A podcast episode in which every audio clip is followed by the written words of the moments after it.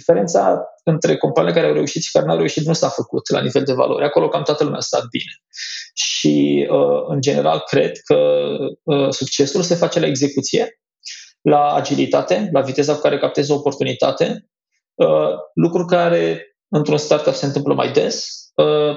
Asta nu înseamnă că un grup mare nu poate să facă lucrurile astea, acum imobiliare cum este partea unui grup mare, grupuri Indie, și uh, nu cred că dispare această, această libertate. Contează foarte mult care este cultura grupului. Salutare! Sunt Cosmin Costea, fondatorul Ecom Masters. Ecom Masters ajută concret magazinele online cu servicii de consultanță e-commerce, implementare tehnologie și marketing online.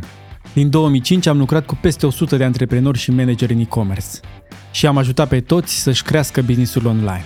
Așa te putem ajuta și pe tine aplică pentru o sesiune de 30 de minute de consultanță gratuită. Poți afla exact cum să-ți crești vânzările e-commerce folosind un model de creștere validat în 7 pași și tactici de marketing online. Identificăm provocările tale și primești live sfaturi concrete. Nu este despre efort, este despre rezultate. De asta cererea e mare și locurile sunt limitate. Intră pe ecomasters.ro consultanță și aplică la sesiunea gratuită.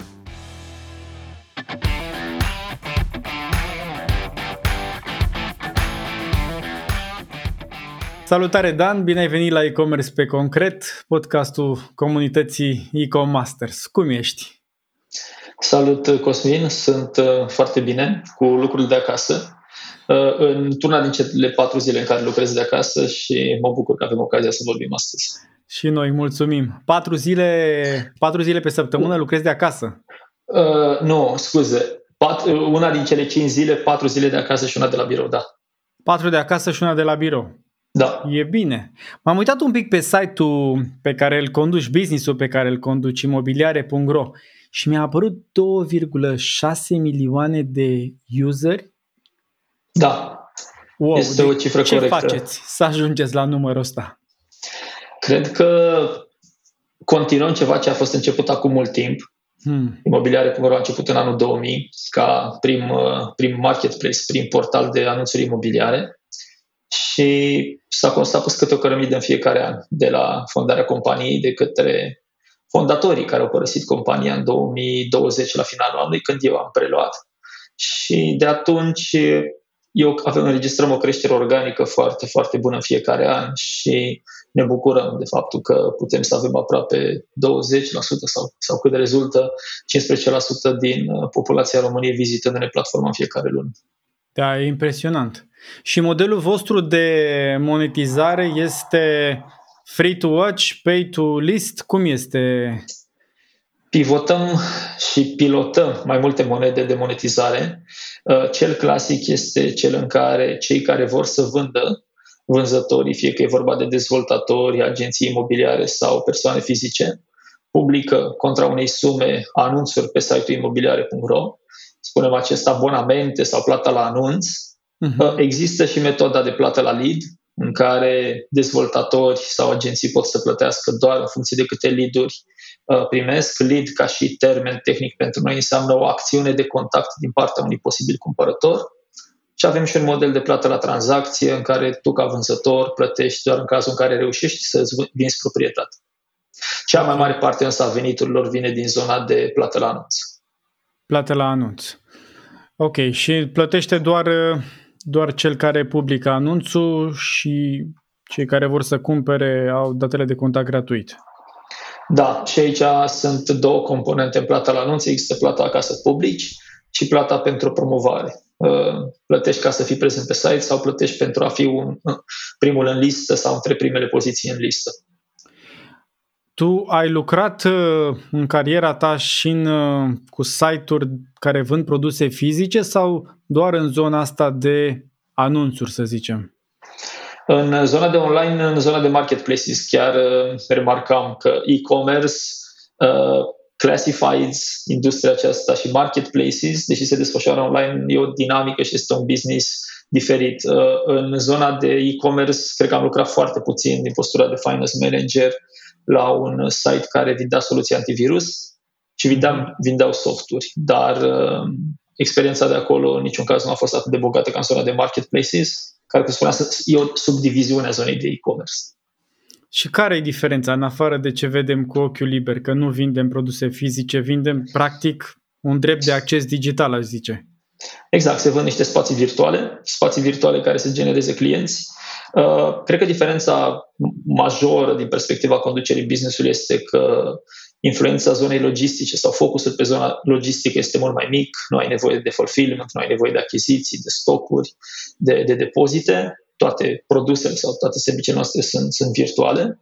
Și un alt element care face diferența, cred că în businessurile de marketplace sau de classifieds, uh, secretul succesului stă în atingerea unui, unui network effect, unui Ce efect asta? Uh, atunci când site-ul tău este prea mare pentru cumpărători la nivel de conținut ca să poată să-l ignore, sau atunci când site-ul tău este prea mare la nivel de utilizatori astfel încât vânzătorii să-l poată ignora. Cu alte cuvinte, dacă, proprietă, dacă îți cauți o proprietate sau îți cauți o mașină și există un site care are cea mai mare parte a proprietăților și a mașinilor, ca și cumpărător o să-l vizitezi și invers, în momentul în care uh, ai un site care are foarte mulți utilizatori, peste 2 milioane de utilizatori unici pe lună, ca și vânzător, nu îți permiți să nu lucrezi sau să nu-ți postezi uh, anunțurile acolo. Și a, prin asta uh, um, mi se pare că businessul de Classify se separă de cel de e-commerce, deoarece acest network effect care e greu de atins, odată ce îl atingi, îți dă multe avantaje, dar e greu de atins pentru că se creează un uh, un fenomen de genul chicken and egg, ou sau găina, de unde începi, pentru că ai nevoie de conținut pentru utilizator și ai nevoie de utilizator pentru conținut. Dar uh, am văzut așa în perioada în care am lucrat la OLX și site-ul era la începuturi, uh, exact genul ăsta de provocare rezolvată sau abordată. Hmm. Deci uh, drumul tău a început uh, în, în povestea noastră cel puțin uh, la OLX, dar de fapt a început de dinainte tu ești un om de financiar, e adevărat?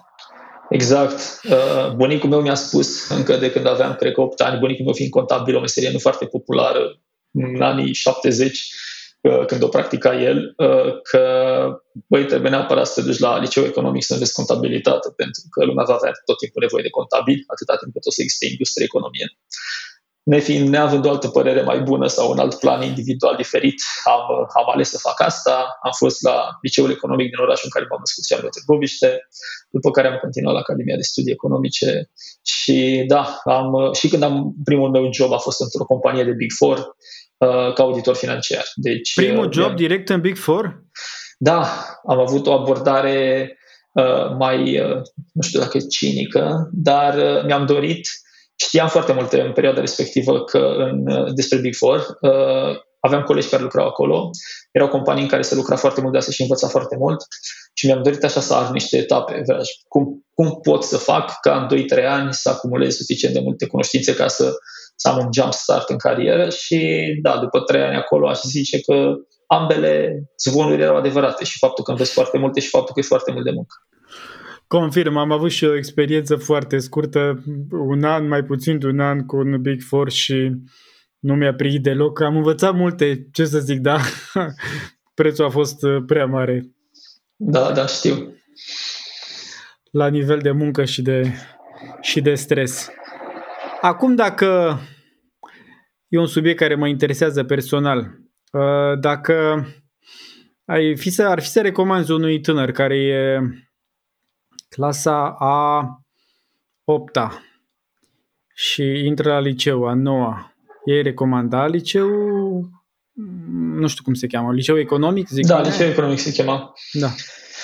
Cred că ar trebui să fie uh, într-un top 3, poate top 5 opțiuni, ar putea fi, dar dacă ar fi să fac o recomandare, aș face o recomandare tehnică. De mulți ani uh, ne confruntăm cu problemele, în special uh, în zona de recrutare ne confruntăm cu probleme speciale în zona tehnică, programatori, uh, big data, artificial intelligence, machine learning. Deci dacă ar fi, chiar mă, mă gândeam și mă raportam la fiul meu, între lucrurile care l-aș încuraja să le facă, deși el are doar 9 ani acum, este să începem să ne jucăm împreună cu programele acestea de învață coding for kids, lucruri simple, îți explică conceptele de bază, dar cred că și în mulți ani care vor veni uh, balansul între cerere și ofertă pentru zona de specialiști în zona de tech IT, mai ales că tehnologiile sunt în continuu progres, o să rămână și aș zice că prima recomandare ar fi zona tehnică, dar și zona financiară economică ar fi acolo, în top 3 recomandări. Mi se pare că dă unui, unui copil, unui tânăr când termină liceu o stabilitate foarte bună și o meserie foarte clară și, cum spunea bunicul tău, întotdeauna o să fie nevoie de cineva care, acum o să-mi scuz tu expresia, cineva care să numere banii exact, exact. pentru, pentru business-uri.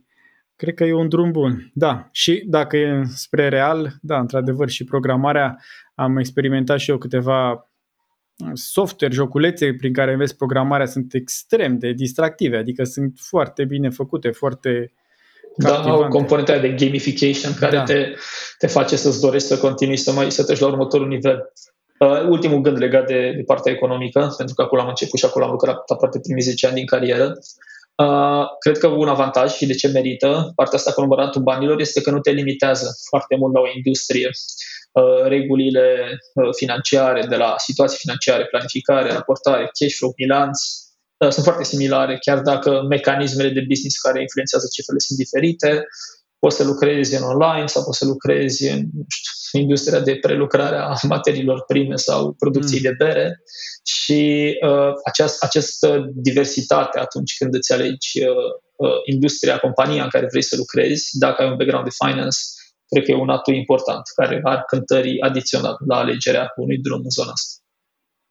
Care ar fi primele trei uh, rapoarte nu neapărat rapoarte de tip raportare către stat pentru numărat taxe, ci rapoarte pentru înțeles propriu business din punct de vedere financiar pe care ar trebui să le urmărească un, uh, un antreprenor sau un manager în e-commerce.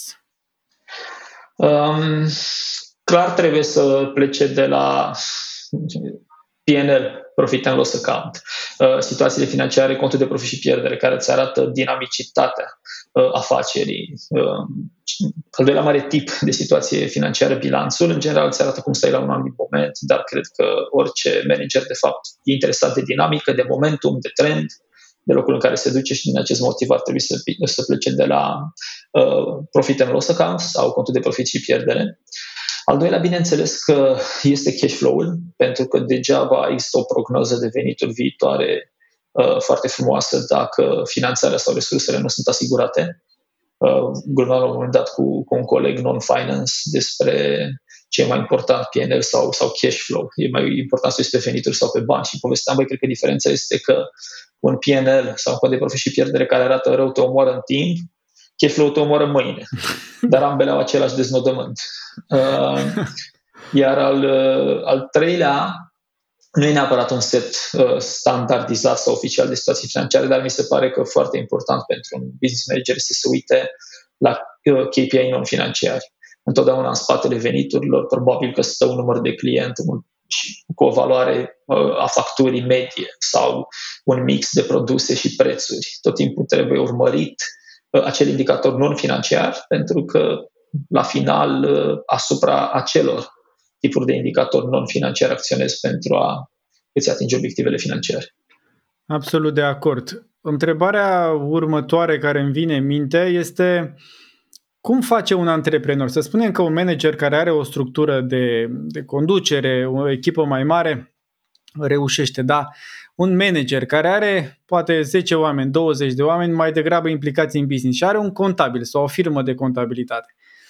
Cum reușește el să scoată aceste rapoarte? Pentru că experiența mea este că firma de contabilitate, în loc să fie o firmă care te ajută și să înțelegi cifrele, e mai degrabă o firmă care se ocupă de relația cu statul. Da. Uh, e foarte corect punctul tău de vedere și dacă e ceva ce am învățat după, cum spuneam, mai bine de 10 ani petrecuți în zona de finance, este că cel mai important uh, rol pe care departamentul financiar sau departamentul economic îl poate juca într-o, într-o companie, de multe ori este cel mai puțin jucat rol. Uh, sunt, uh, în mare sunt patru dimensiuni. Poți să te ocupi de, sau e obligatoriu să te ocupi de zona de compliance, zona în care te asigur că toate lucrurile se fac la timp, că toate rapoartele către autorități sunt completate și uh, livrate. Aveam un, uh, un fost uh, manager de, de la grup care spunea e partea în care te asigur că nimeni nu merge la închisoare, care e o, e o componentă importantă a, a zonei de finance. E zona de servisare sau de servire a clienților interni din companie, în care te asigur că toată lumea știe de fapt sau are la îndemână toate uneltele pentru a-și face activitatea. Partea de raportare și controlling, care e foarte mult uh, legată de bugete și cea mai importantă parte am lăsat-o pentru final, partea de uh, planificarea creșterii, îi spun eu, planning for growth. Scuze pentru că mhm. folosesc anumite cuvinte în engleză, dar uneori așa e greu să le, da. ușor. Da.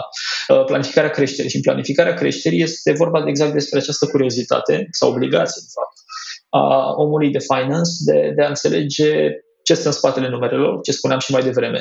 Și e foarte greu în momentul în care uh, lucrezi cu o firmă de contabilitate sau cu un contabil extern să reușești să îl uh, să-l determini să-și adauge și pălăria asta. Cred că sunt uh, și ce se întâmplă în practică și de fapt ce am văzut și la imobiliare vorbind cu founding CEO de la imobiliare, cu CEO-ul fondator, este că antreprenorul sau ownerul de multe ori și asupra sa acest rol, începe să învețe și să se preocupe ce înseamnă planificare financiară, ce înseamnă marge de profitabilitate, ce înseamnă benchmark-uri în a construi un plan sănătos de afaceri. Uh, iar soluția atunci când ești la început, pe lângă faptul că suplinești acest skill tu ca și antreprenor, cred că este să soliciți și să ceri celor care se ocupă de zona de contabilitate, dar mai mult decât atât să-i implici în discuțiile de business pe care compania le are și să transmiți foarte clar că asta este așteptare pe care o ai de la ei. La final, când compania crește, poți să angajezi efectiv un expert, cineva care să facă să, legătura aceasta între business și, și financiar. Uh, există, dar la început cred că uh, o mare parte din, din treabă ajunge să o facă chiar fondator. Și ce ar putea face un fondator în afară să vorbească cu firma de contabilitate care de obicei, uh, de obicei, uneori nu are competențe, adică oricât s-ar strădui, nu are competențe de înțelegere a elementelor de financial accounting, uh, manage versus management accounting. Uh, să învețe singur, să meargă la un curs, să-și facă un tabel în Excel singur, să vorbească cu un prieten care știe mai multe Uh, pot să spun, eu am avut la un moment dat o mică experiență în zona de antreprenoriat și uh, lucru care, care l-am făcut a fost exact ăsta, uh, în, să încerc să identific toți KPI relevanți sau toți KPI care pot fi urmăriți în companie și care, sunt, uh, care ar putea să fie planificați sau care ar putea să fie anticipați sau uh, proiectați după care, din acest uh, set mare de KPI, să ți-l alegi pe cel care cu adevărat face diferența. Și, efectiv, pornind de la un, uh, de la un tabel gol, în care doar ai niște luni și, și o listă, uh, câteva rânduri de, de KPIs, să, să pornești o discuție în grup în care să fie atât persoana care teoretic se ocupă de zona financiară, cât și poate colegul care se ocupă de marketing, indiferent cât de mare este echipa, dar să implici pe toată lumea în discuția asta privind, uite, credem că astea sunt lucrurile care vrem să le măsurăm, cum putem să le estimăm cât mai bine. Deci un fel de, de brainstorm, de exercițiu comun de gândire în care să inviți alături de tine pe toți oamenii din companie și, într-adevăr, nu cred că e deloc greșit să apelezi la cercul de prieteni, să apelezi la oricine crezi că te poate ajuta gratis sau contra cost tu kickstart pentru a porni uh, exercițiul ăsta. Și din experiența ta, acum ne-am strânit pe zona asta financiară, dar nu avem, avem prea des oameni din financiar și uh, nu pot să ratez câteva întrebări. Din experiența ta, antreprenorii români sau managerii români uh, și au suficient timp să analizeze datele sau sunt mai degrabă hai să facem că dacă merge vânzarea o să meargă și profitul?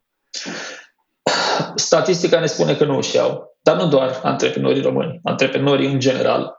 Uh, erau acele studii că 9 din 10 startup-uri eșuează. Și ai putea să, să spui că în momentul în care exercițiul ăsta de planificare este bine făcut și propunerea de valoare uh, pe care businessul tău aduce în piață este bine făcută, uh, atunci nu ai eșua. Uh, mulți eșuează tocmai din uh, sunt mulți care eșuează nu pentru că nu crește businessul, ci pentru că nu reușesc să-și asigure finanțarea sau nu reușesc să își asigure finanțarea la un cost suficient de bun. Deci uh, sunt puțini cei care reușesc să facă asta. Dacă ar fi mai mulți care ar face exercițiul ăsta bine, probabil mai mult de 10% din startup-uri ar avea succes. Da, și eu am același sentiment. Am, am experiențe cu antreprenorii care, de exemplu, văd foarte clar zona de cheltuieli directe, cheltuieli de marketing, să spunem, dar nu văd atât de clar zona de cheltuieli cu marfa, cost of goods sold, și nu știu să o numere, să înțeleagă efectiv cât costă produsul la tine în depozit, nu cât costă produsul în oferta furnizorului. Iar gestiunea uh, înțelegerii financiare a diferenței dintre un preț de vânzare și alte forme de de beneficii, discount pe volum, uh, discount uh, la sfârșitul lunii, extrem de greu de conceput cu, cu mintea unui antreprenor și, într-adevăr, este greu pentru că trebuie să ai anumite instrumente, eu știu, digitale. Că fi Excel, că fi un software, poate ne spui tu ce ar putea să facă ca să-i fie mai ușor. Cred în diversitatea echipei atunci când vine vorba de startup. Sunt foarte multe business-uri care exact ce spui tu, Uh, și unele chiar celebre, unele chiar cunoscute, care cu cât vindeau mai mult, cu atât pierdeau mai mulți bani. Și cu cât cifra de afaceri... dai un exemplu? Uh, cred că m- mm, între ce urmăream eu, dar uh, ulterior s-a dovedit că s-au întors, s-au devenit uh, bunuri profitabile între cele pe care, uh, companii profitabile între cele pe care le cunosc mulți uh, în activitatea de, mea de minim uh, urmăritor al bursei. Uh, Tesla era una dintre companiile care cu cât vindea mai multe modele, cu atât ardea mai mult cash Uber, una dintre companiile care cu cât aducea și înborduia uh, mai mulți șoferi, cu atât uh, pierdea mai mulți bani. Uh, cred că secretul este, în cazul Tesla și Uber, a existat o, o fază de scalare și o fază de creștere, dar probabil că există și un plan pe termen lung, la modul începând cu o anumită lună, unui anumit an, o să întoarcem toate lucrurile astea și o să le transformăm în profitabilitate, datorită unui calcul pe termen lung în care care este ponderea costurilor fixe, care este ponderea costurilor variabile în veniturile pe care le putem genera, dar sunt și anumite companii care nu reușesc să facă switch-ul ăsta și să nu întoarcă lucrurile astea, care ajung să, să nu mai existe. Uh, mă întrebai despre ce poate să facă la început. Uh, un antreprenor și răspundam, începusem răspunsul cu diversitatea echipei. Cred că e foarte bine ca cine... E, e foarte greșit. Chiar mi-aduc aminte doar o statistică. Majoritatea startup-urilor care au ieșuat, între acel, procentul acela de 90% pe care îl menționam, uh, multe erau uh, formate dintr-un singur om sau din doi oameni. Cele care au avut succes sau un element comun al celor care au avut mai mult succes erau conduse sau începute de o echipă o echipă care se vine cu skill diferite și cu abilități diferite la masa inițială. Un om de finance, un om tehnic, un om de marketing și uh, cam, uh, cam asta ar fi, dar nu e un sfat, că nu cred că sunt în măsură să dau sfaturi, dar când te apuci de antreprenoriat, cred că e bine să, să nu pleci singur la drum, să pleci la drum cu mai mulți oameni și fiecare dintre cei care, cu care pleci la drum să aducă uh, skill-uri diferite și abilități diferite. Iar da, zona de finance mai devreme sau mai târziu o să fie una de care vei avea mare nevoie și cred că e bine să, uh, să fie cineva cu expertiză uh, încă în comitetul de fondatori, să zic așa, în echipa inițială de fondatori. Am văzut multe business-uri care au succes, deși nu au profit, nu au profit net. Da. Și ne vine în minte probabil Amazon, poate multora dintre noi, care nu avea profit net, dar avea succes pentru că valoarea acțiunii, valoarea share-ului creștea foarte mult și practic banii veneau de acolo pentru, pentru investitori și pentru owner. E un model de business bun. Citeam într-o carte, doar atât mai spun și de las pe tine, că sunt mulți antreprenori care își vând business-ul și câștigă mai mulți bani la vânzarea business-ului decât au câștigat toți anii cât au avut business-ul adunați. Da, al doilea, cred că e un caz uh, relativ firesc, pentru că dacă cineva e interesat să cumpere business-ul tău, de obicei îl cumpără pentru că poate, crede că îl poate crește. Și atunci prețul care îl plătește pentru business-ul tău ar trebui să reflecte că în viitor va fi mai valoros decât a fost în trecut. Deci, uh, setup-ul sau situația, scenariul ăsta în care uh, câștigi mai mulți bani la vânzare decât ai câștigat în timp ce, ce dețineai business-ul, cred că da, dacă e o tranzacție firească, dacă e o tranzacție normală în care fiecare știe ce face, e, e un caz uh, firesc. Uh, în, uh, te, te referai la Amazon și, într-adevăr, ei au, uh, au avut uh, pierderi, deși vindeau și volumele de vânzări erau uriașe. Cred că e greu să ne pronunțăm noi fi din interior, dar s-ar putea ca strategia anumitor companii să fie și una în care privesc pe termen foarte lung. Spre exemplu, Amazon uh, prin Amazon Market și uniturile în general. Uh, la magazine de e-commerce, multe vând uh, produse proprii, multe pornesc un business de marketplace în care furnizorii locali încearcă să vândă pe site-ul tău, lucru pe care îl avem și noi, și noi la EMAG. Pe termen lung s-ar putea ca un calcul să fie o să pierd bani pe modelul de business cu care încep, acela în care cumpăr vând, dar o să ating un efect de scară, cum spuneam, acel network effect din Classifieds, uh-huh. în care o să fie atât de mare și atât brand, brand presence și puterea brandului meu să fie atât de mare încât toți cumpărătorii mă vor folosi ca primă opțiune de achiziție. Apoi lansând un model de tip marketplace marjele modelul marketplace vor fi diferite, costurile vor fi mai mici, veniturile mai mari și îmi voi compensa parțial din businessul de marketplace activitatea sau pierdere din, din activitatea de bază cu care am început, iar în cazul Amazon cu atât mai mult. Uh, Amazon Web Service, care este divizia lor de cloud, uh, este o poveste de mare succes și cred că uneori merită să, să pierzi uh, sau poți să accepti să pierzi o perioadă pe, pe modelul cu care pleci, dacă în timp gândești o diversificare care să fie cu alte tipuri de marjă, diversificare însă care nu ți-ar fi permisă dacă nu ai începe cu acel model uh, mai puțin profitabil. Am auzit și eu povestea asta că pentru multe marketplace-uri e mai avantajos financiar să fie marketplace decât să vândă propriile produse, ceea ce e o veste bună pentru cei care vând în marketplace, că frica asta că o să vină marketplace-ul și o să vândă aceleași produse și o să-i scoată e mai mică. Dar uh, eu mă gândesc totuși că Jeff Bezos, bine, speculăm acum doi, doi băieți din România despre da. Jeff Bezos, eu nu cred că el s-a gândit la Amazon Web Services când a pornit să vândă cărți pe, pe site-ul lui. A fost mai degrabă, a văzut o oportunitate după o vreme. Nu știu exact, dar probabil 10 ani cel puțin de când a plecat. Da.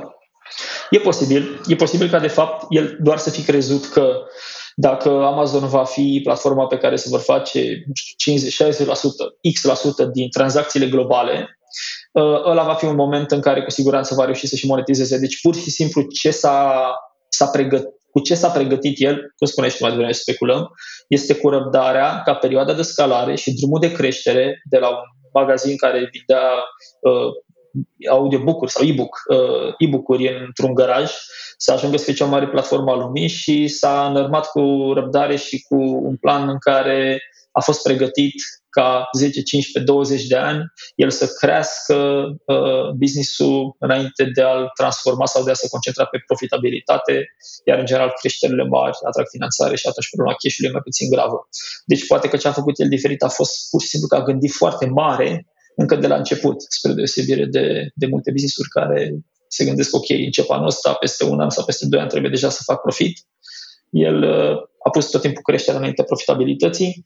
În continuare, mi se pare că modelul Amazon și sunt multe uh, păreri în piață în care acțiunea este overvalued, adică valuation-ul uh, uh, acțiunii Amazon este mult prea mare și nu este justificat de fundamentals, de uh, analiza economică strictă a performanței companiei, care să țină un price to earnings, o valoare uh, câți dolari plătești pentru acțiunea Amazon care este nesustenabil, dar uh, cred că dacă ești un brand care te identifici global cu activitatea de e-commerce, există, și se plătește această percepție, nu plătești doar analiza economică a costului de profit și pierdere.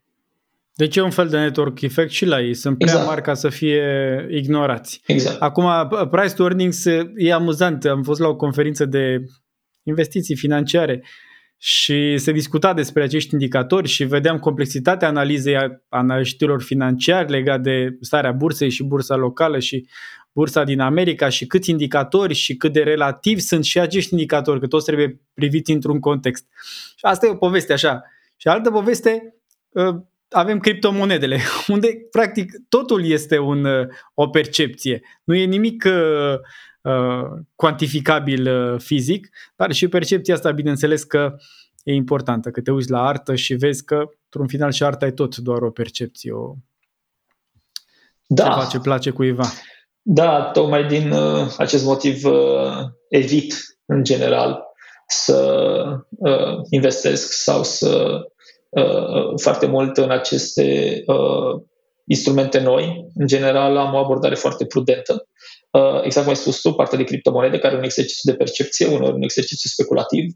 În același timp, nu e greșit că se bazează pe trust sau pe încredere sau pe percepție sau că mai mulți, dacă mai mulți oameni cred că ceva este valoros, acel lucru chiar devine valoros, pentru că însă, asta este însăși definiția monedei, definiția banilor. Din acest motiv, uh, o hârtie care nu are valoare intrinsecă poate să valoreze foarte mulți bani, pentru că sunt mulți oameni care, care cred că, că ea capătă această valoare. Și de multe ori uh, sentimentul ăsta al maselor, uh, emoția colectivă a maselor, pe, pe proiectele disruptive, pe aceste noi clase de active, este atât de volatilă încât trebuie să ai un stomac tare ca să investești, investești acolo și să reziști la toate lucrurile astea. Eu poate și ca urmare a faptului că plătesc tribut unei educații financiare așa mai conservatoare, mai hai să ne uităm la elementele fundamentale, hai să vedem că într-adevăr există valoare, nu, nu, mă, nu vine ușor să risc în zona asta. Da, nici mie nu vine ușor. Am fost de curând la Brand Minds, un eveniment aici în București și a venit uh, tipul ăsta Gary V, care ne-a povestit despre NFT-uri care sunt uh, practic tot o declinare a acestui blockchain și acestei valori percepute și a fost atât de convingător și mi-a plăcut uh, speech-ul lui pentru că a zis, ok, nu trebuie să credeți ce, ce vă spun eu. Dar luați-vă, și a zis el un număr, 20 de ore, luați-vă 20 de ore să studiați acest subiect să studiați și pro și contra ca să aveți o opinie formată a voastră mai degrabă decât uh, uh, o, da, un, un feeling, să fie o opinie bazată pe ceva informații. Oricum, am luat-o în altă direcție. Hai să revenim. Uh, tu ai lucrat la OLX, dar da. ce ai făcut la OLX efectiv? Când m-am dus, m-am dus ca finance director. Am uh, preluat conducerea departamentului financiar care era un departament foarte mic în momentul în care am ajuns la OLX. A crescut de 10 ori. La fel și cifra de afacere a companiei în cei patru ani mm. care, pe care i-am petrecut acolo.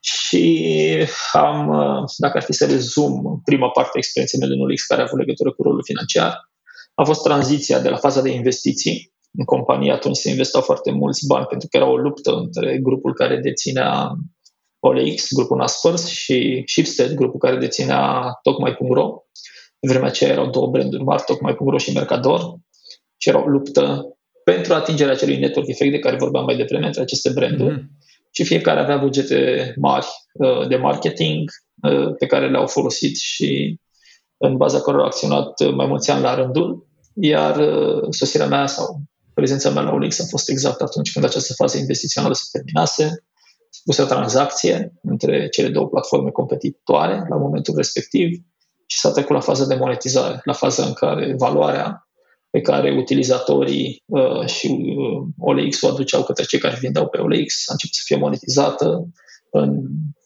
anii următori. Și exact tranziția asta de la faza de investiții la faza de monetizare e perioada în care eu am suprapus cu drumul OLX.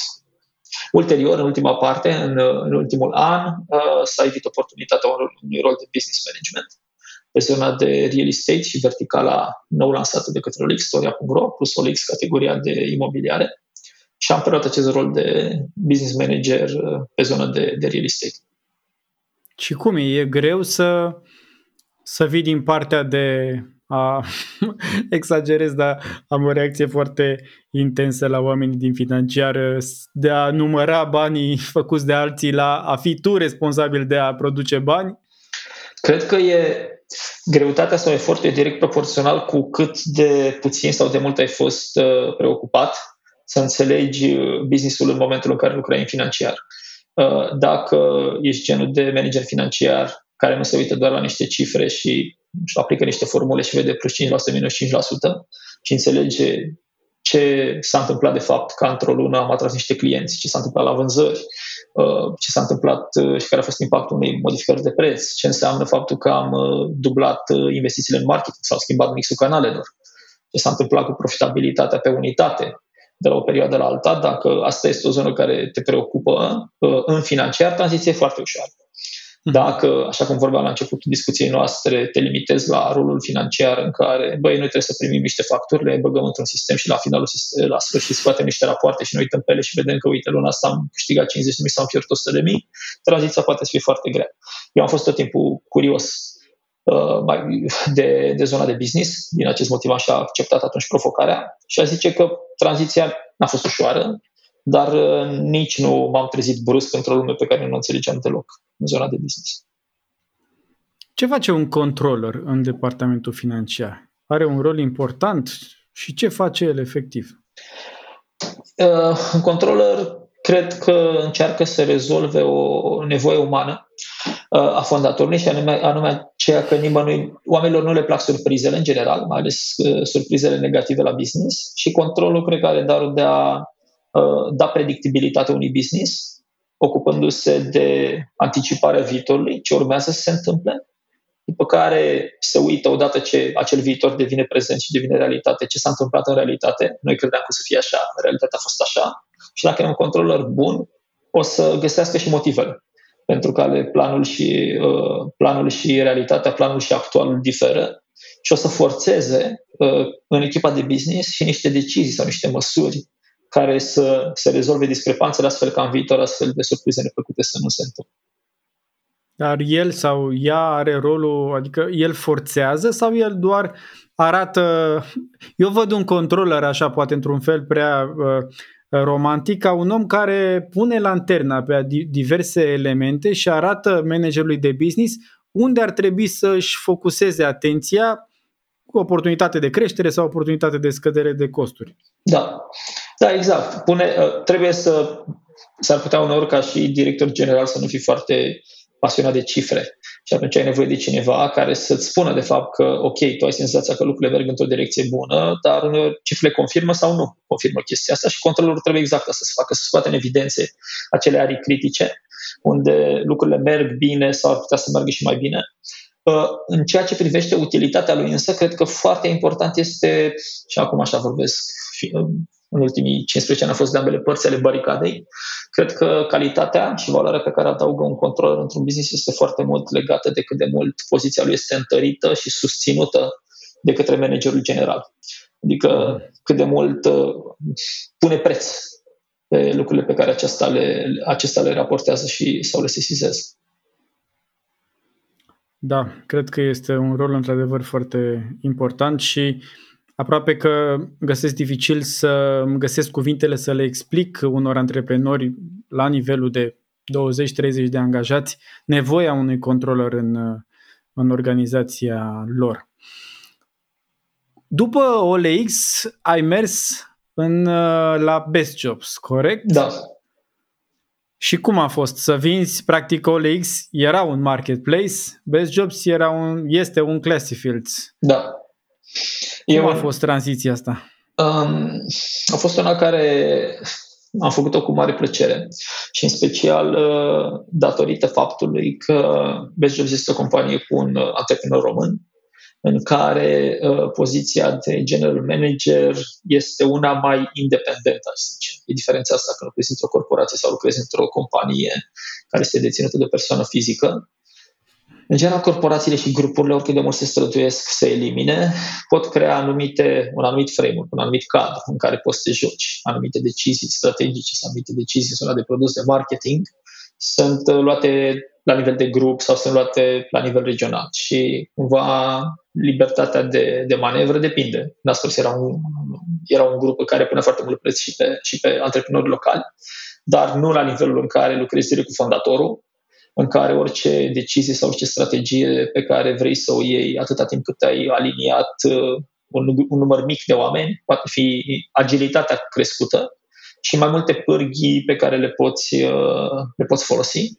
Astea sunt lucrurile care m-au atras și care au făcut ca tranziția la un, la un business uh, uh, condus de un antreprenor român și în speță Best Jobs se vină cu provocări noi, dar mi-a plăcut acest sentiment suplimentar de libertate pe care ți-l oferă un business care nu face parte dintr-un colos, cum este Naspers, grupul din spatele OLX, care este o companie de câteva sute de miliarde de valoare de piață.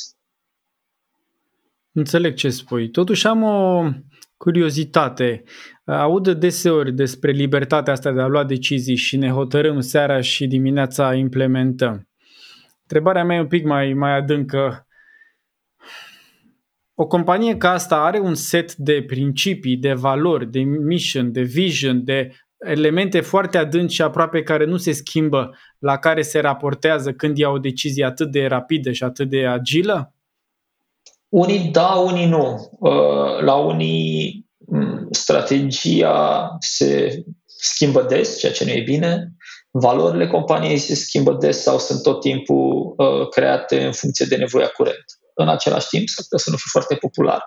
Nu cred că istoric diferența între companiile care au performat bine sau care, și foarte bine sau care au performat mai prost a venit din uh, zona de setare a misiunii valorilor companiei majoritatea companiilor, indiferent că au sfârșit bine sau nu, ar fi putut să-ți explice foarte clar și cu foarte multă promptitudine de ce existăm noi, care e misiunea noastră, what's our purpose, what's our mission, what's our, what's our vision și despre valorile companiei de integritate și excelența serviciilor.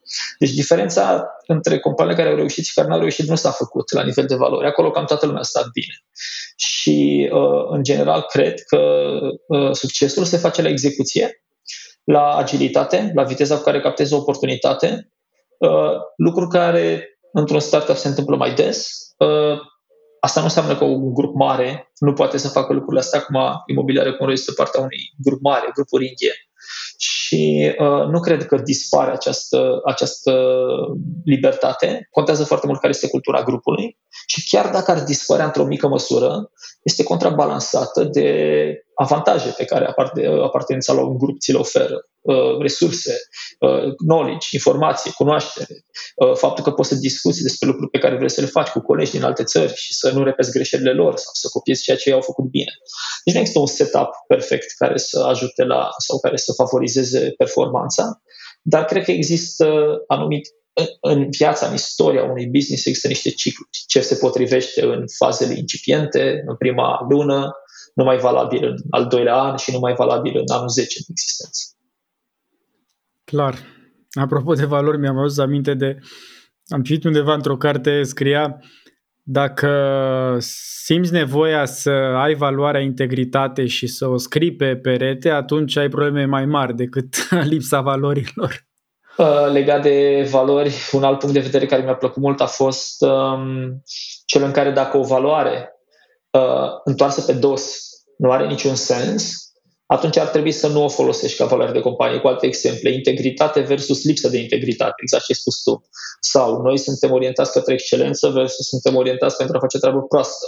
Uh, noi suntem uh, nu știu, apropiați de clienți versus nu ne interesează clienții. Toate lucrurile care invers nu au sens nu ar trebui să facă parte din cultura unei companii, mai degrabă ar trebui să te gândești uh, suntem uh, fast, adică suntem rapizi, versus vrem să petrecem suficient de mult timp să ne asigurăm că nu greșim.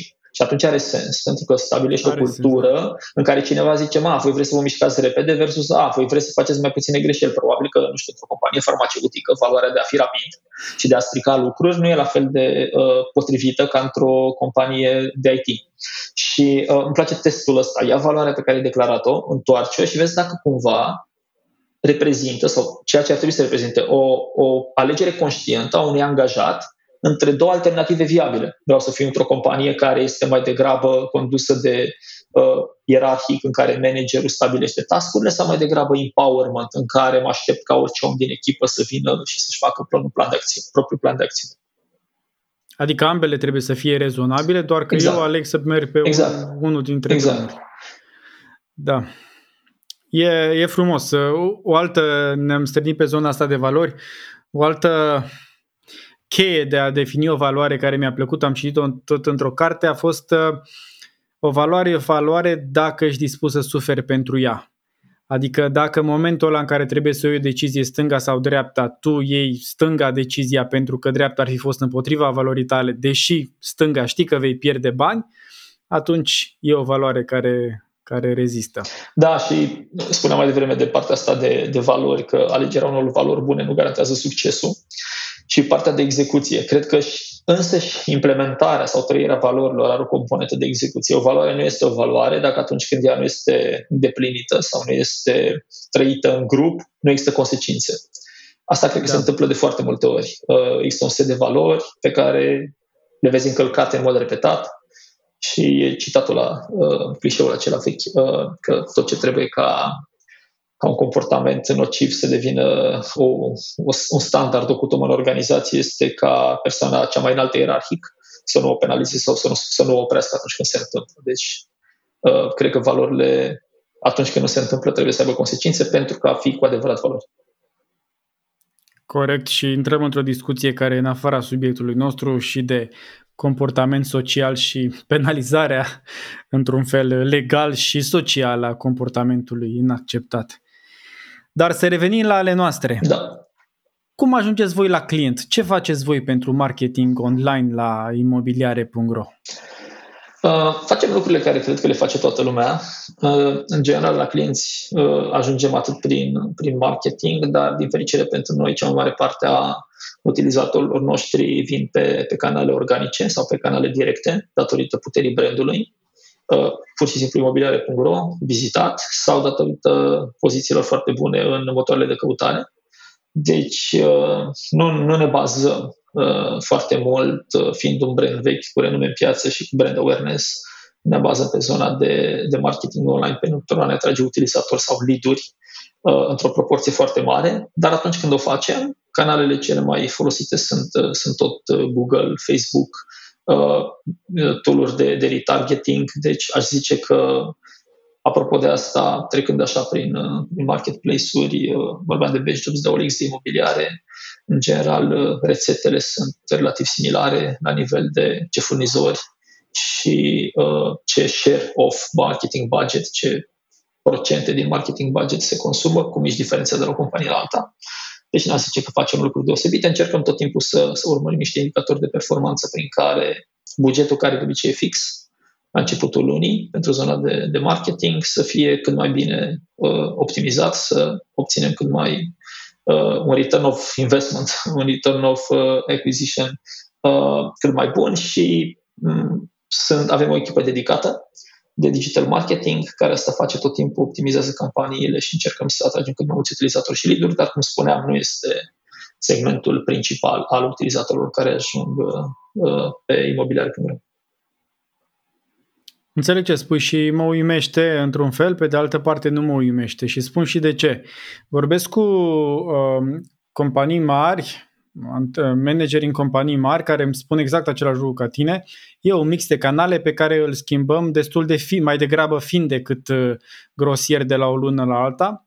Pe de altă parte, pentru că eu sunt de partea antreprenorilor uh, locali și asta e misiunea noastră să-i ajutăm uh, în e-commerce, văd o polarizare foarte mare în care auzim conversații de tipul acum merge Google sau oricum Facebook e praf sau foarte multă polarizare. Mai degrabă decât focus pe, pe value proposition, pe lucruri, răspunsuri simple la întrebarea, răspunsuri complicate la o întrebare simplă și anume de ce să cumpere cineva de la tine. Și văd fuga asta spre tactici, spre TikTok, spre Facebook, s-a schimbat algoritmul. Um, peste tot, în toate cele trei experiențe ale tale relevante de management, a fost acea, această stabilitate mai degrabă uh, share-ului de, de canale în bugetul de marketing? Da, aș zice da, dar cred că am avut norocul să lucrez la platforme care aveau rici național. Și uh-huh. uh, având rici național, rețeta se schimbă. Uh, având risc național, în primul rând, cred că se confirmă că există un value proposition, există o propunere de valoare, pentru că să ajungi să fii folosit de câteva milioane de utilizatori în fiecare lună, ceva există acolo. Ceva faci bine. Exact, ceva faci bine și dacă ai propunerea de valoare rezolvată, tocmai din acest motiv, uh, uh, dependența de, de canalele de marketing uh, scade. Apropo de asta, iarăși, poate pentru Uh, colegii din zona de marketing, nu e foarte popular, dar mi-aduceau aminte de, de un alt citat, cred că tot al lui Jeff Bezos, că marketingul este prețul pe care îl plătești atunci când dai un, nu, ai un produs bun sau pentru faptul că nu ai un produs bun. Uh, în, uh, legat de polarizarea de care menționai, cred că este foarte adevărată, dar uh, și am văzut-o și eu la colegi, prieteni, oameni din cercul, din cercul meu profesional, dar e mai mult valabil la companii sau la business-uri care nu rulează cifre atât de mari. În momentul în care uh, ai nevoie sau vorbești de câteva sute de mii de utilizatori pe care vrei să-i aduci din, din online, e greu să spui că funcționează altceva decât canalele cele mai mari. Dacă ai un business care crește de la un număr de câteva mii de utilizatori la alte câteva mii de utilizatori și foarte nișat, atunci cred că pot fi făcute discuții tactice despre cine, ce, ce, ce cum merge.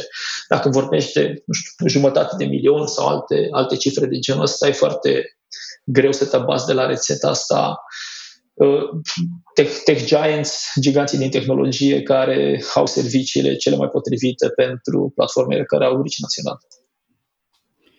Care e valoarea, propunerea de valoare și sunt atât de curios că te-aș întreba de toate trei ale celor trei platforme. Uh, aș începe cu OLX și o curiozitate personală este OLX versus ocazii. De ce ocazii a fost atât de mult și dintr-o dată n-a mai fost? Uh, da, am prins destul de puțin din, din zona ocazii, dar dacă mă gândesc ce a făcut și uh, uh la fel, atunci era vorba de OLX, era vorba de tocmai, era vorba de câteva platforme care ajunseseră și, și împărțiseră cam 50-50 piața.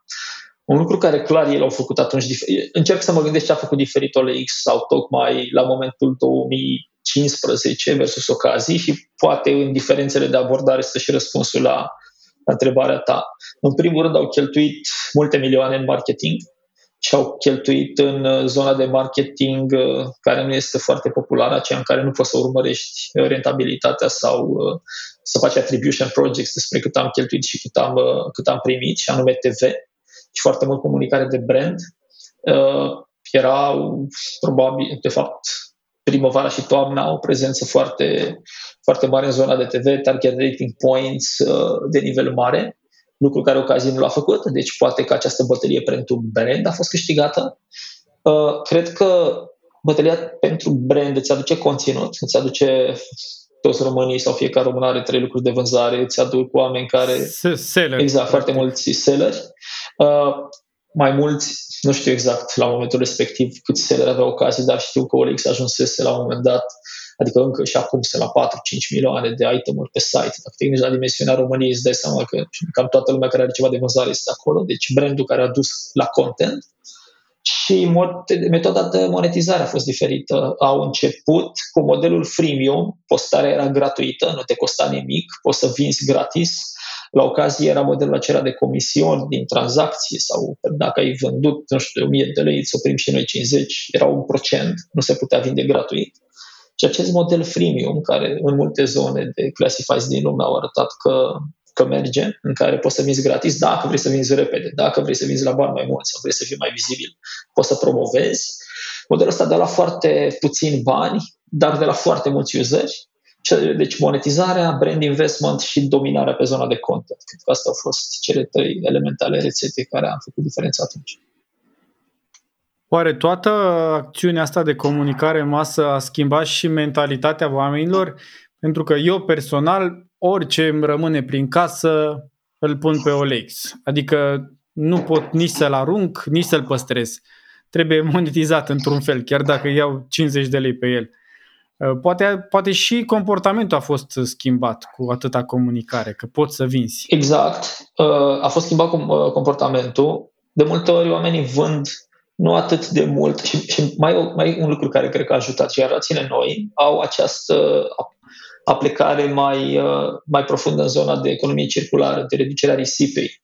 Uh, de multe ori ai un element prin casă pe care decizi să-l vinzi, fără să te gândești că, băi, 100 de lei pe care obțin o să-mi schimbe viața, dar uh, pur și simplu ideea de ce să-l arunc, poate altcineva poate să-l folosească, a, a recicla circular economy, economia circulară care nu doar în zona de classifieds, dar în alte, și în alte zone, închirierea de trotinete, de mașini, uh, nu mai trebuie să uh, se poate să folosim și să refolosim acele, aceleași, aceleași bunuri, care cred că a ajutat. Uh, joc și eu un rol în, în partea asta de reducerea risipei.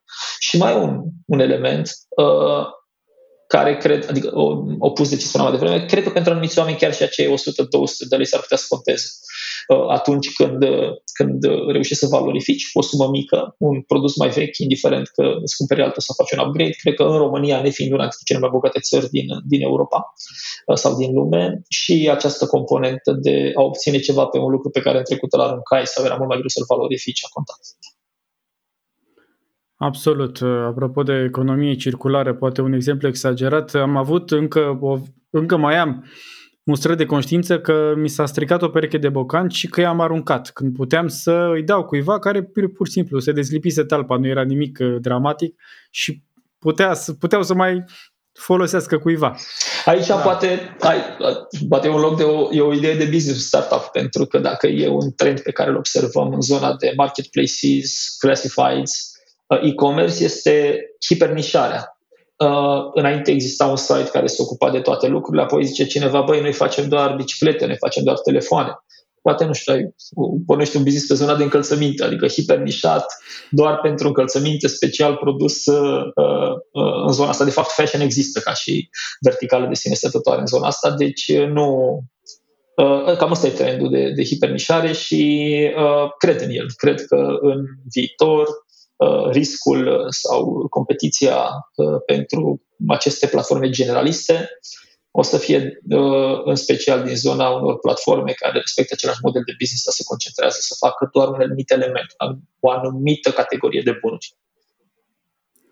Da, și eu cred și oricum este singura șansă a unui jucător mic să joace într-o piață mare, da. nișare. Da. La la Best Jobs versus E-Jobs, care a fost secretul? Best Jobs versus E-Jobs sunt tot la fel, două platforme vechi. Uh, în momentul ăsta, pe indicatorii publici pe care ne uităm, vedem că E-Jobs, care este parte din grupul Ringhie, este platforma care are uh, valori mai mari pe indicatorii cheie. Uh, în perioada respectivă, discuția era exact asta, Best Jobs versus E-Jobs, cu ce poți să te diferențiezi la nivel de platformă de recrutare. Răspunsul acum, oricât de mult îmi place să, sau nu îmi place să, să recunosc, este că nu sunt foarte multe elemente care să pot să-ți asigure, să, să-ți poată asigura o diferențiere categorică în, în zona asta.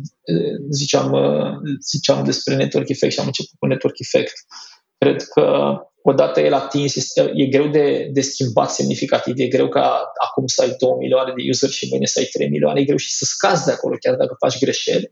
Deci cred că în e-jobs versus B-jobs ne uităm mai degrabă la genul de piață care există în zona de, market, de classified marketplaces, în care sunt doi jucători puternici, care cumva își împart uh, piața, atât din perspectivă de indicatori financiari sau non-financiari. Și cred că ăsta este un setup uh, în care o să, o să continuăm să, să existăm și în anii următori. Cu această împărțire a pieței, cu, nu e un exact 50-50, dar uh, uh, cam și, și, și cred că, adică, cred că e, bine, ideal, de un pic uh, nerealist să, să te duci într-un setup în care există doi jucători în piață și să te gândești cum fac să-l omor pe celălalt uh, pe termen scurt sau mediu. Foarte greu se întâmplă asta, mai degrabă trebuie să te pregătești pentru o strategie în care cum facem să valorificăm uh, la maxim o piață împărțită. Clar. Pepsi și Coca-Cola. Da. Um, și la imobiliare.ro, cine este uh, e-jobs-ul vostru? Nu, nu cunosc piața da. asta și nici nu știu care e concurentul principal. Uh, în momentul în care cineva vrea să vândă ca persoană fizică, uh, fiind și gratuit, OLX este alternativa ah, pe, care, pe care mulți o folosesc.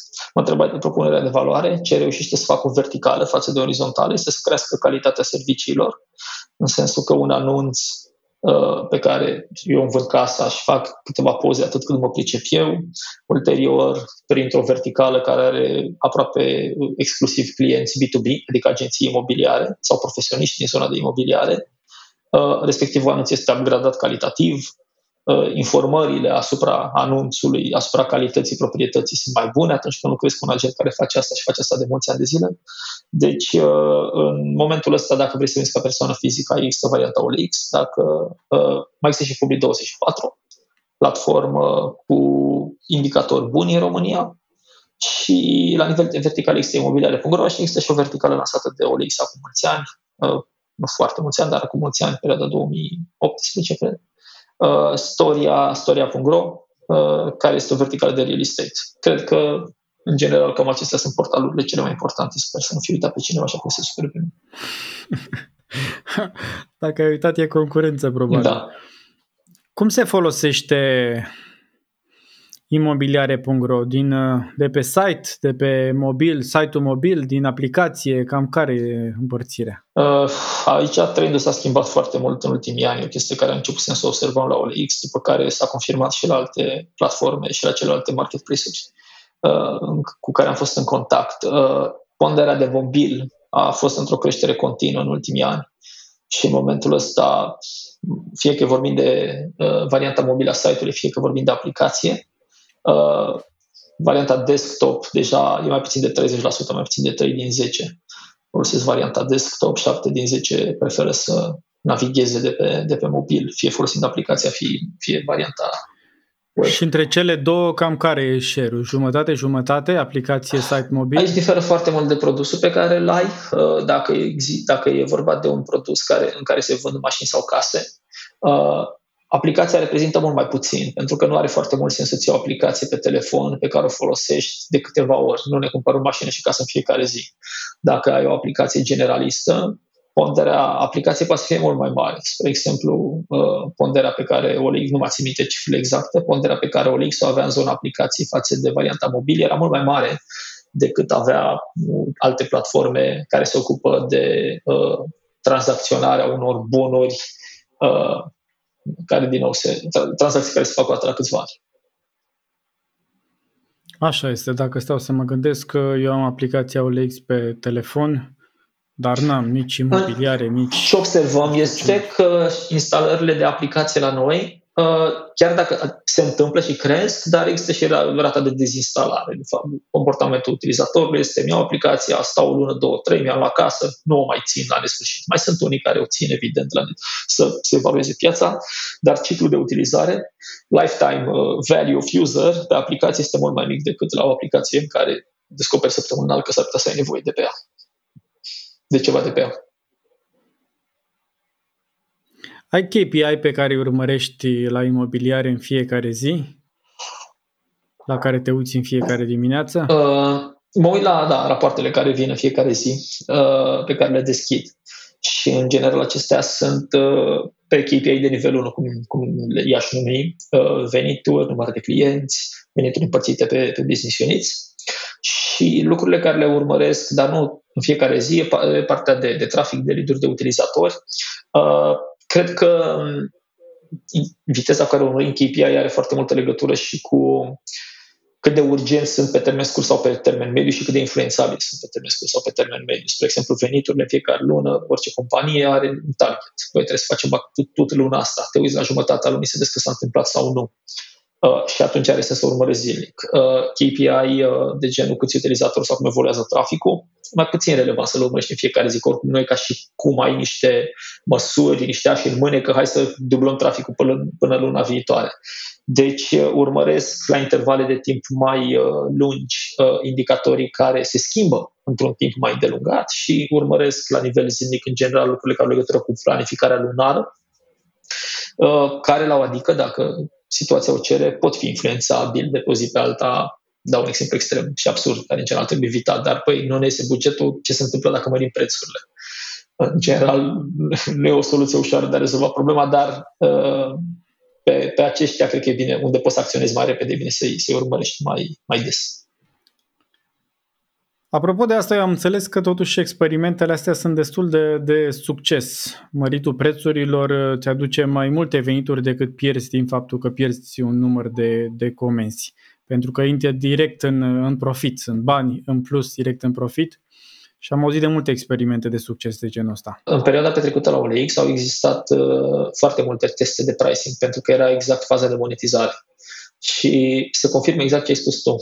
Se rulau scenarii de, de preț în care ce ar fi dacă costă 1, 2 sau 3 un anumit tip de serviciu. Și dacă serviciul adăuga suficient de multă valoare, observam că rata de churn, adică utilizatori care ziceau că nu o să plătesc, versus cei care alegeau să plătească, de cel mai multe ori alegeau să plătească suma cea mai mare. Adică noi făceam uh, diferite scenarii în care încercam sau aveam un target, o să ai, dacă facem manevra asta, inițiativa proiectului sau să câștigăm 100 și de obicei eram surprins în mod plăcut și uh, reușeam să, să cumpărăm mai mult. Chiar și serviciile de tip bundle, în care ai un serviciu mediu, low și high, uh, am avut surpriza nu de multe ori să vedem că oamenii migrau către, către zona serviciului mai scump uh, și da, e, sunt mai multe elemente uh, care cred că influențează chestia asta, uh, dar uh, cel mai important este modelul de bază în care ei, cum spuneam, ei sume mici de la mulți oameni.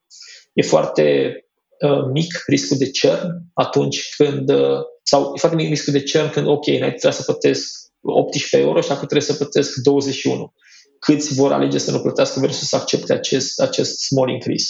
Probabil, nu am avut așa uh, contacte la uh, directe într-un business în care, uh, nu știu, ca auto, spre exemplu, s-ar putea ca modelul ăsta să nu fie chiar atât de, de valabil la auto dacă crește semnificativ prețul produsului tău, mașinii tale și, și competiția sau există alternative în piață similare, dar cu un preț mai mic acolo, nu știu cât de mult uh, merg genul ăsta de strategii, dar în online, în uh, classifieds, în marketplaces, uh, pot să confirm că da, aproape întotdeauna da, sunt profitabile. unde sumele sunt mici. Da, unde sumele sunt mici, aproape întotdeauna sunt profitabile. Da.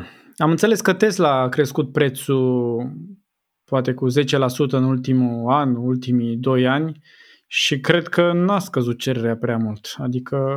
Tesla e și un brand uh, ce povestea mai devreme de percepție, are fanbase, uh, are oameni care urmăresc uh, fondatorul și uh, generează sute de mii de reacții la fiecare mesaj. Uh, Tesla, cred că e outlier, e ieșit din peisajul ăsta din perspectiva auto, dar chiar și la ei, mă uitam pe uh, share-ul de vânzări de mașini electrice, pe măsură ce competiția îi prinde din urmă și sunt din ce în ce mai mulți producători care fac modele de calitate, aștept să se redistribueze, să se rebalanceze și pricing-ul și pentru ei să devină un subiect din ce în ce mai uh, mai important sau căruia trebuie să acorde mai multă atenție în viitor decât, uh, decât ce au făcut până, până acum, când au fost într-o zonă în care uh, au dominat, cel puțin din, perspectiv, din punct de vedere al conceptului și al percepției, piața de, de electrice. Da, mi se pare oarecum similar cu Apple și cred că e ușor să faci comparația asta. Oameni care odată ce folosesc un iPhone sau un, un Mac, pur și simplu nu iau în considerare în lista de opțiuni când fac un, o schimbare de laptop sau telefon altceva decât tot ecosistemul Apple. Citești cărți uh, fiction, non-fiction, asculți podcasturi, ești abonat la reviste, zim de unde ții tu informațiile? În general citesc. Uh, în ultimul timp, trebuie să recunosc, de fapt, în ultimul timp, în ultimii ani, Uh, nu am mai reușit să, să citesc foarte mult uh, cărți fizice, să stau într-o cameră, să stau, nu știu, într-un pat sau pe, canap- pe, pe un fotoliu să citesc. Și am, uh, fiind călătorind destul de mult, cea mai mare parte a lecturii o fac audiobook-uri Audible, Audible uh, deci tot am, Ce Amazon asculti? Service. Zine câteva titluri. Uh, ultimele cărți pe care le-am ascultat în zona de business au fost uh, în zona de strategie. Mi se pare că e foarte greu să faci strategie bună, good strategy, bad strategy. Uh, am ascultat uh, recent, mai îmi place și să le citesc, uh, în special uh, uh, The Hard Thing About The Hard Thing About Hard Things, uh, acolo uh, unde citești uh, un antreprenor care uh, povestește despre provocările care se confruntă și mi se pare foarte mișto senzația asta când zici, da, bă, știu despre ce vorbești. Am fost și în situația. Uh, I feel da, I feel you. Îmi place și această, îmi place să citesc despre oameni care au făcut business și care apoi când povestesc despre, uite, asta s-a întâmplat și asta am făcut, are foarte multă aplicabilitate practică. Și uh, mai citesc în zona SF, Uh, hmm. Ultima carte care cred că am citit-o e, de fapt, încă n-am terminat. Sunt uh, în, în mijlocul unei trilogii pe care a avut acum se numește, este uh, autorul chinez uh, Three Body Problems. Okay. Three Body Problems, uh, o, un, uh, o saga SF, trei volume foarte, foarte interesantă pentru amatorii de gen, uh, care are și o componentă de SF, dar și o componentă de de fizică și de astrologie, cosmologie, deci lucruri destul de ancorate în realitate. Apropo de asta îmi place și cosmologia și am mai citit toate lucrurile care au explică un pic uh, uh, bine uh, for people in a hurry, am uitat cum se numește, Astrophysic for people in a hurry, deci astrofizica pentru oameni mm-hmm. grăbiți, pe care am citit-o iarăși, mă pasionează subiectele astea care atunci când citești despre ele te fac să te simți foarte, foarte mic și nesemnificativ. Da, am văzut și eu imagini cu uh, Soarele și celelalte planete din da, sistemul da. nostru solar și Pământul și tu ești un punct dintr-un punct. Da. Cumperi online, tu personal, mai mult soția. pentru tine? Mai mult soția, dar majoritatea cumpărăturilor se întâmplă online, aproape zilnic. Există 2-3 curieri care ori vin să livreze ceva, ori vin să ridice un retur. Uh, am uh, început în ultima perioadă, pe lângă bunuri, haine și alte lucruri de genul ăsta, să apelăm și la livratori, uh, cumpărături de groceries, de alimente. Groceries sau mâncare gătită? Uh, mâncare gătită mai rar. Uh, tot soția este cea care uh, nu are încredere foarte mult în ce gătesc alții și preferă să-și facă lucrurile proprii. Experiența mea, în general, în bucătărie este una foarte rară, în care uh, nu prea intru, dar când intru mi aleg o chestie foarte complicată și încep să fac ceva wow, cam o dată la câteva luni sau o dată pe an. Uneori mi este, uneori nu, dar pe, pe mâncare, în general, ne, ne organizăm intern, să zice. Hmm. Dă-mi o experiență, povestește-mi o experiență de cumpărare, grocery sau produse fizice sau de folosință îndelungată. Una proastă, un exemplu prost în care să învățăm ceva poate și un exemplu bun în care să ne bucurăm și să-i lăudăm pe oameni. Nu vine nimic în minte acum. Dacă mă las să mă gândesc un pic și poate să-mi vine ceva în minte, dar o achiziție... Ține de o experiență proastă, hai să începem cu cea proastă, ține de mai degrabă de experiența pe site de cumpărare sau de experiența de livrare, unde apar de multe ori probleme? Pot să spun uh, o achiziție care mi-a dat bătăi de cap, dar nu știu neapărat cum putea să fie diferită. Am luat o bandă de alergat și un aparat de stat.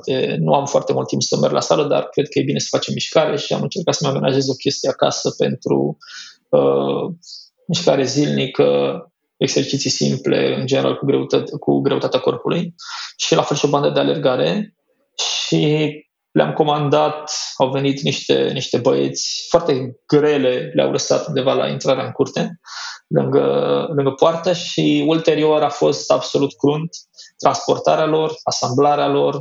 Deci ce am simțit atunci este că un, o, diver, o integrare pe verticală, să zic așa, o diversificare verticală a serviciilor la modul nu doar le livrăm, dar le punem și în funcțiune, ar fi ajutat, pentru că efortul meu de a monta lucrurile astea, pe lângă faptul că nu sunt cel mai priceput și cel mai îndemânatic, mi se pare că a fost cu mare efort și aș fi preferat să o facă altcineva. Există probabil alternativa de servicii care vin să facă montaj, dar dacă ele nu sunt oferite ca soluție integrată, atunci când cumpăr să, să primești serviciile astea e mai greu. Cauți pe cine găsești, cum te programezi. Deci acest... Da, adică, stai pe YouTube exact, să te uiți exact. se montează. Deci îmi place ideea asta de, de vânzător care nu-ți vinde, îți vinde experiența și experiența este să poți să folosești respectivul echipament, nu-ți vinde produsul în sine și apoi descurcă-te și pe ce vrei.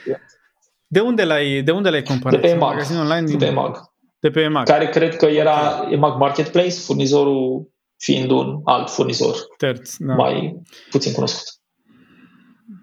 Da, am avut experiențe similare multe, pentru că și eu îmi cumpăr echipament de sport, după care îl vând pe OLX când vreau să încerc alt sport și tot așa ajunge până, până la bordură, cum zic, în la trotuar și de acolo descurcă-te și o experiență dificilă. Într-adevăr, asta mă duce gândul la experiența uh, cu furnizorii de cablu și televiziune, dar în special cablu pentru internet, unde tot timpul am aceeași discuție. Ei spun responsabilitatea noastră se termină când intră cablu în, uh, în routerul nostru indiferent ce net aveți în casă. Da. Încerc să explică, eu cumpăr netul din casă, nu cumpăr un cablu care intră într-un alt dispozitiv, că n-au nicio valoare pentru mine. Da.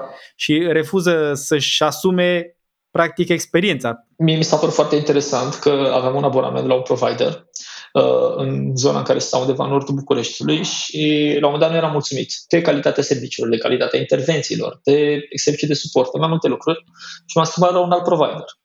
În momentul în care am uh, comunicat această decizie că o să renunț, că mă mut la altcineva, brusc Uh, povestea s-a schimbat.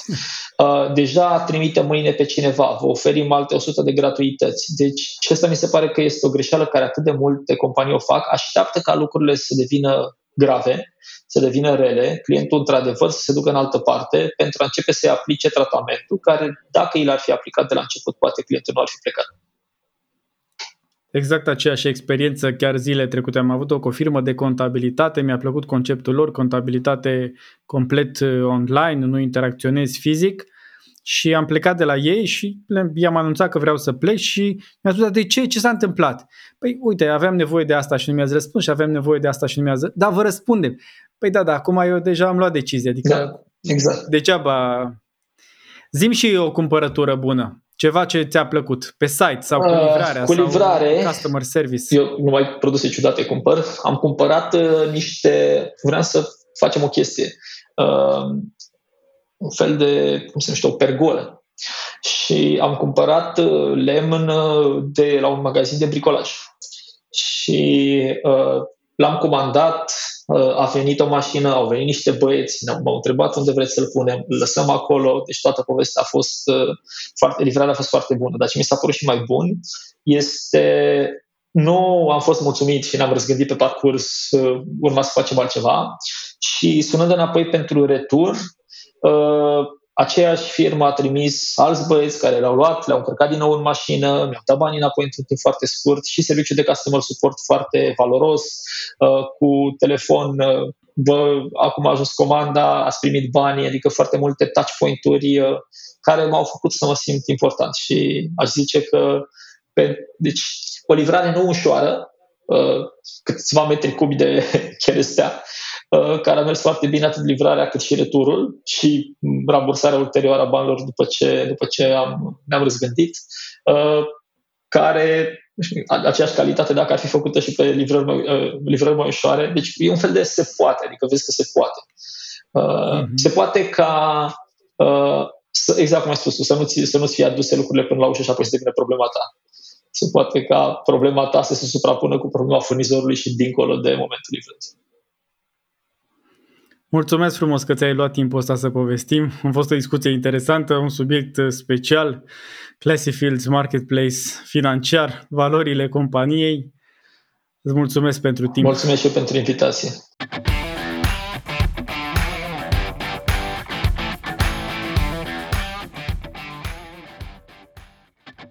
Faptul că ai avut răbdare să asculti acest episod îmi spune că ești cu adevărat interesat de e-commerce și marketing online. Asta înseamnă că ai putea beneficia de suportul echipei Ecom Masters ca să-ți crești vânzările și să-ți scazi costurile magazinului tău online. Este singura echipă cu o experiență de peste 15 ani în business e-commerce. Suntem aici să ajutăm antreprenorii să-și crească businessul online. Așa că dacă vrei și tu să vinzi mai mult cu costuri mai mici, intră acum pe ecomasters.ro consultanță și aplică la o sesiune gratuită. Te ajutăm să clarifici care sunt provocările tale și te ajutăm să identifici soluțiile. Gratuit. Eu sunt Cosmin Costea, fondatorul Ecom Masters și te aștept joia viitoare la un nou episod e-commerce pe concret. Și ține minte, nu este despre efort, este despre rezultate.